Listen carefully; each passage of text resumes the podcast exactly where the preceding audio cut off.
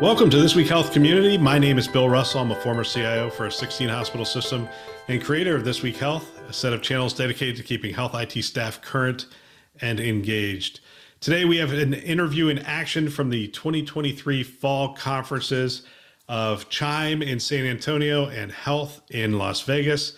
And we want to thank our show sponsors who are investing in our mission to develop the next generation of health leaders. And they are Olive, Rubrik, Trellix, Medigate, and F5.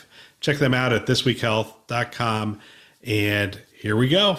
All right, here we are from the health conference in Las Vegas, HLTH 2022, and we're here with Hass Saad, MD, doctor. Yes, What, yeah. What's your background as a physician? So I actually completed medical school, did a year of training, and prior to that year of training, I had started in the EHR space. So I actually walked away from training after my first year to start my company because it was sort of like a now or never sort of situation. So you're one of those people who went through med school and then went the entrepreneurial route. Yeah, What I did, had to. What did you What did you see that was so compelling for you? So it was a few things. One, I had really great opportunity to work amongst some really great clinicians that were really passionate about what they were doing, and I noticed that. And they really know, loved the technology that was being put in front Absolutely, of them. absolutely. Well, no. So good, nice, nice trick. So they didn't like this technology, and that's kind of what got me into the EHR space. Is my understanding of the EHR, my ease of using the EHR. But I would look to my mentor, and he would prescribe a lethal dose of medication on an accident, right? So I immediately started to recognize, hey, there's something wrong here. These people are brilliant people. They're the ones that kind of paved the way for us. But all of a sudden, you put a computer screen in front of their face, and now they're dropping the ball. So I kind of grew up in this sort of digital age, and while I was in training, I worked under a really great mentor in cardiology. And I realized that my passion wasn't necessarily patient care as much as it was sort of this clinical informatics that was growing and how I can really improve healthcare as a whole, really outside of the bedside versus a- amongst patients. The first survey I ever did of her physician. So I go in as CIO, and decide I'm going to do a system-wide, open-ended survey of clinicians, find out what they think of our technology and that kind of stuff. My favorite quote from that survey: open-ended, a lot of things, just write in whatever you want. Some of which I can't say on the air, but my favorite quote was 1980 just called, they want their technology back. But that's how a lot of clinicians feel. Absolutely. is they look at it and they go, my gosh, when I leave work, I get to use all these really cool things that are integrated and the experience is really great. And then I come in and I have to click on this menu and this kind of stuff Yeah. and I can't find it, Yeah. that kind of stuff. Quite so, so you have this passion, where does it take you? So eventually, what happened was I recognized early on when I started in this industry that there was a lot of tech support to provide technical assistance to physicians who spoke the language of medicine, right? So it wasn't necessarily the language of tech. So there was huge language barrier, and the world between healthcare and technology was significant. So I eventually launched DMI Advisory, which is a group of physicians, like-minded physicians, who come together to support other physicians better adopt technology. And at the time we, started was EHRs, really around the Epic space, Cerner space. So we bring in actual physicians who are actual end users of these platforms that we're supporting to provide peer-to-peer support to other physicians who are newly adopting or now optimizing their current platform. It's interesting because the Arch Collaborative Yeah. notes customization as one of those things and training, obviously. Yeah. Customization being one of those things. Every one of us has an iPhone and it's highly customized to Oh yeah. who, who we are. But I, again, I go back to these stories. After we were doing our EHR implementation, you get about six months to a year out, and some physicians are still really ticked off. Oh yeah, And absolutely. so we send the smart person to go elbow with them, and they come back and they say, I, I said, how did it go? I said, they haven't customized anything. Yeah. And they hate life. And we would essentially sit there and help them to, I mean, it would take that level. And generally, after we customize it, their satisfaction went way up. Absolutely. It's really nowadays it's not as much implementing an EHR, it's more so optimizing an EHR. And what's really interesting is you're not doing much more than re-educating, building a better foundation, and really ultimately molding the EHR to fit the physician versus molding a physician to fit their EHR, right? And that's what all physicians are looking for. They want their autonomy. They want to feel like they're still in the driver's seat. Uh, and it's not just physicians, it's providers, non-providers. So that's what we spend most amount of our time doing is really opening up the hood of Epic, Cerner, other platforms, molding it around the doctor, molding it around the provider to ultimately make them more efficient. So, what's, I mean, I was going to say what's next, but it, I'm not sure I know of a health system that's not optimizing their EHR Yeah. to this day. So that, that's what's interesting. So this is what's next. Where we are right now, I think health is showing us that consumerism is here, from my understanding at least, right? I think that there's a lot of B2C now, that there's a lot of opportunities and really brilliant people and entrepreneurs that are trying to bring healthcare directly to the consumer. But like anything else, if it doesn't ultimately get delivered to the physician, if the physician is not presented the data in a way that is easy for them to understand, easy for them to navigate, and really seamless into their workflow, it's going to be a dead end.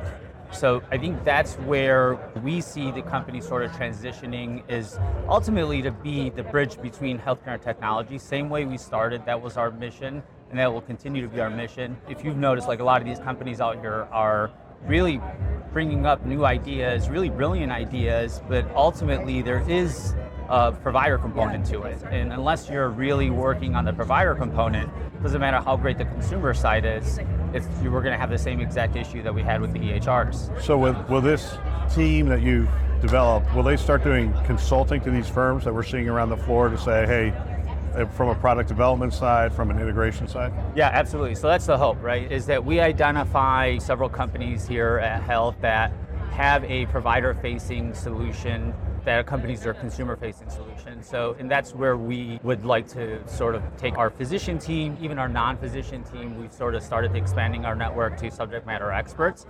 Because what's interesting is the EHR, when it you know was rolled out, it was a mandated platform, right? It, there was mandates to ensure that hospitals were adopting this or adopting the next best thing.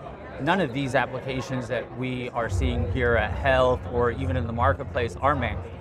So it doesn't matter how great your platform is, how well you could sell it to a CIO or a health executive.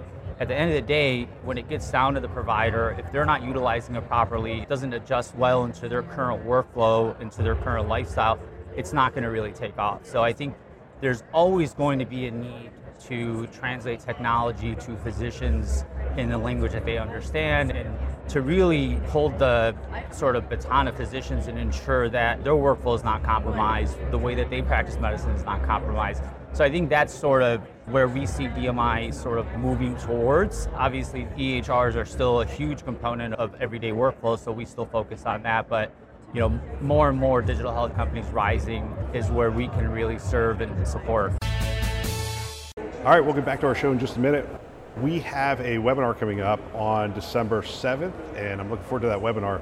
It is on how to modernize the data platform within healthcare, the modern data platform within healthcare, and I'm really looking forward to the conversation. We just recorded five pre episodes for that, and so they're going to air on Tuesday and Thursdays leading up to the episode. And we have a great conversation about the different aspects, different use cases around the modern data platform, and how agility becomes so key, and data quality, and all those things. So, great conversation. Looking forward to that.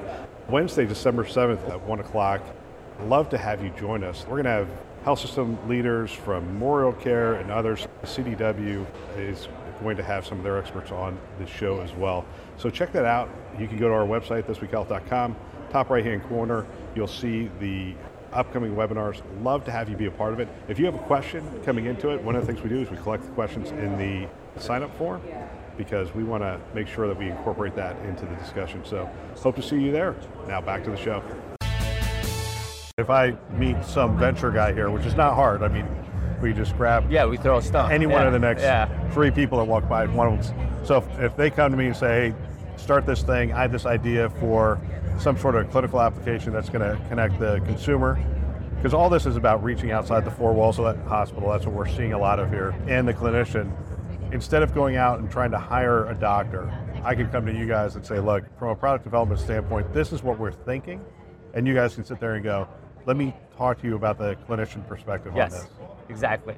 So not only let me tell you the clinician perspective, but this is where your technology meets the physician's workflow, right? And this is where you may or may not interrupt the regular workflow of seeing a patient and how you can best implement your workflow into a physician's workflow so it's really efficient. Because that's at this point, physicians understand that technology is here and here to stay, right? There's we're not going to get rid of an EHR. Those days are that argument's long gone. But you know, there is an opportunity to improve patient care, and it's proven time and time again. Technology has improved patient care, but the best thing that we could do is to provide these newer companies an opportunity to get a real life glimpse into what's a physician's workflow. And beyond that, since we've worked with so many, what is the average behavior of a physician based on their specialty? What is their psychology? How do you get them to change that behavior? Because the one thing they don't want to do is change, right? Like physicians right. don't want to change anything that they do, but they're willing to adjust and they're willing to provide better care to their patient. It's just kind of on the technology companies to make that happen. Right. I mean, because you know, it's it's amazing to me when I have conversations with people. It, this is how it was it was taught to me. One is they have to stay up on their field, which is a lot of reading, a lot of continuing education, and that kind of stuff to stay up in their field and be best in class there. Then they have to stay up on their just normal workload. Yeah. And somebody said to me, hey, go to a conference and have 10 minute conversations with all these people and then document each one. And by the way, when you document it, I want the next person who reads it to know exactly what you talked about, what the next steps are, what you you know, what you told them they should do. So that was one another aspect of and be it. home at 5 p.m. to have dinner with right. your family and, then, and, and have then a life. Family yeah, and a life yeah, and exactly, everything else. Exactly. Uh, so it will optimizing the EHR still be the bread and butter of what DMI does, and then the I think that the EHR is, from my perspective, I feel that the EHR is sort of the central nervous system of any healthcare organization, right? right? So no matter what sort of technology you're bringing in, it's either going to work directly or indirectly with the EHR. So I think DMI being so strong on the EHR space, whether it's directly supporting EHRs or indirectly supporting that EHR by integrating additional technology, I think that's where we sort of see it going. But you know, as of right now, the majority of what we do still till this day is EHR, but we're seeing more and more non-EHR sort of platforms is why we're being called in. So last question, is it challenging for you to find people to hire as well? You know, that's a really interesting question. So pre-pandemic, it was obviously challenging, especially when you're looking at cardiologists, surgeons, anesthesiologists.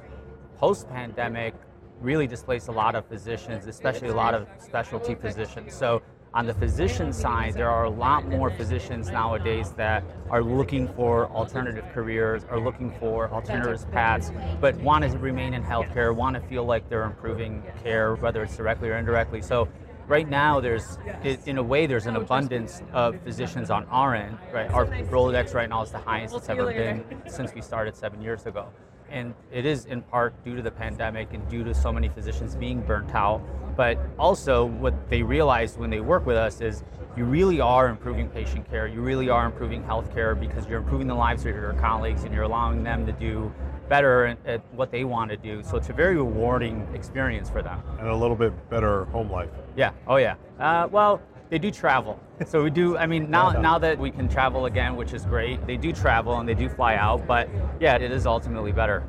Fantastic. Thank you for Bill, your time. It was a pleasure. Really I appreciate, appreciate it. it. Thank you so much. Another great interview. I want to thank everybody who spent time with us at the conferences. I love hearing from people on the front lines, and it is phenomenal that they have taken the time to share their wisdom and experience with the community, which is greatly appreciated. We also want to thank our channel sponsors one more time who invest in our mission to develop the next generation of health leaders. They are Olive, Rubrik, Trellix, Medigate, and F5. Thanks for listening. That's all for now.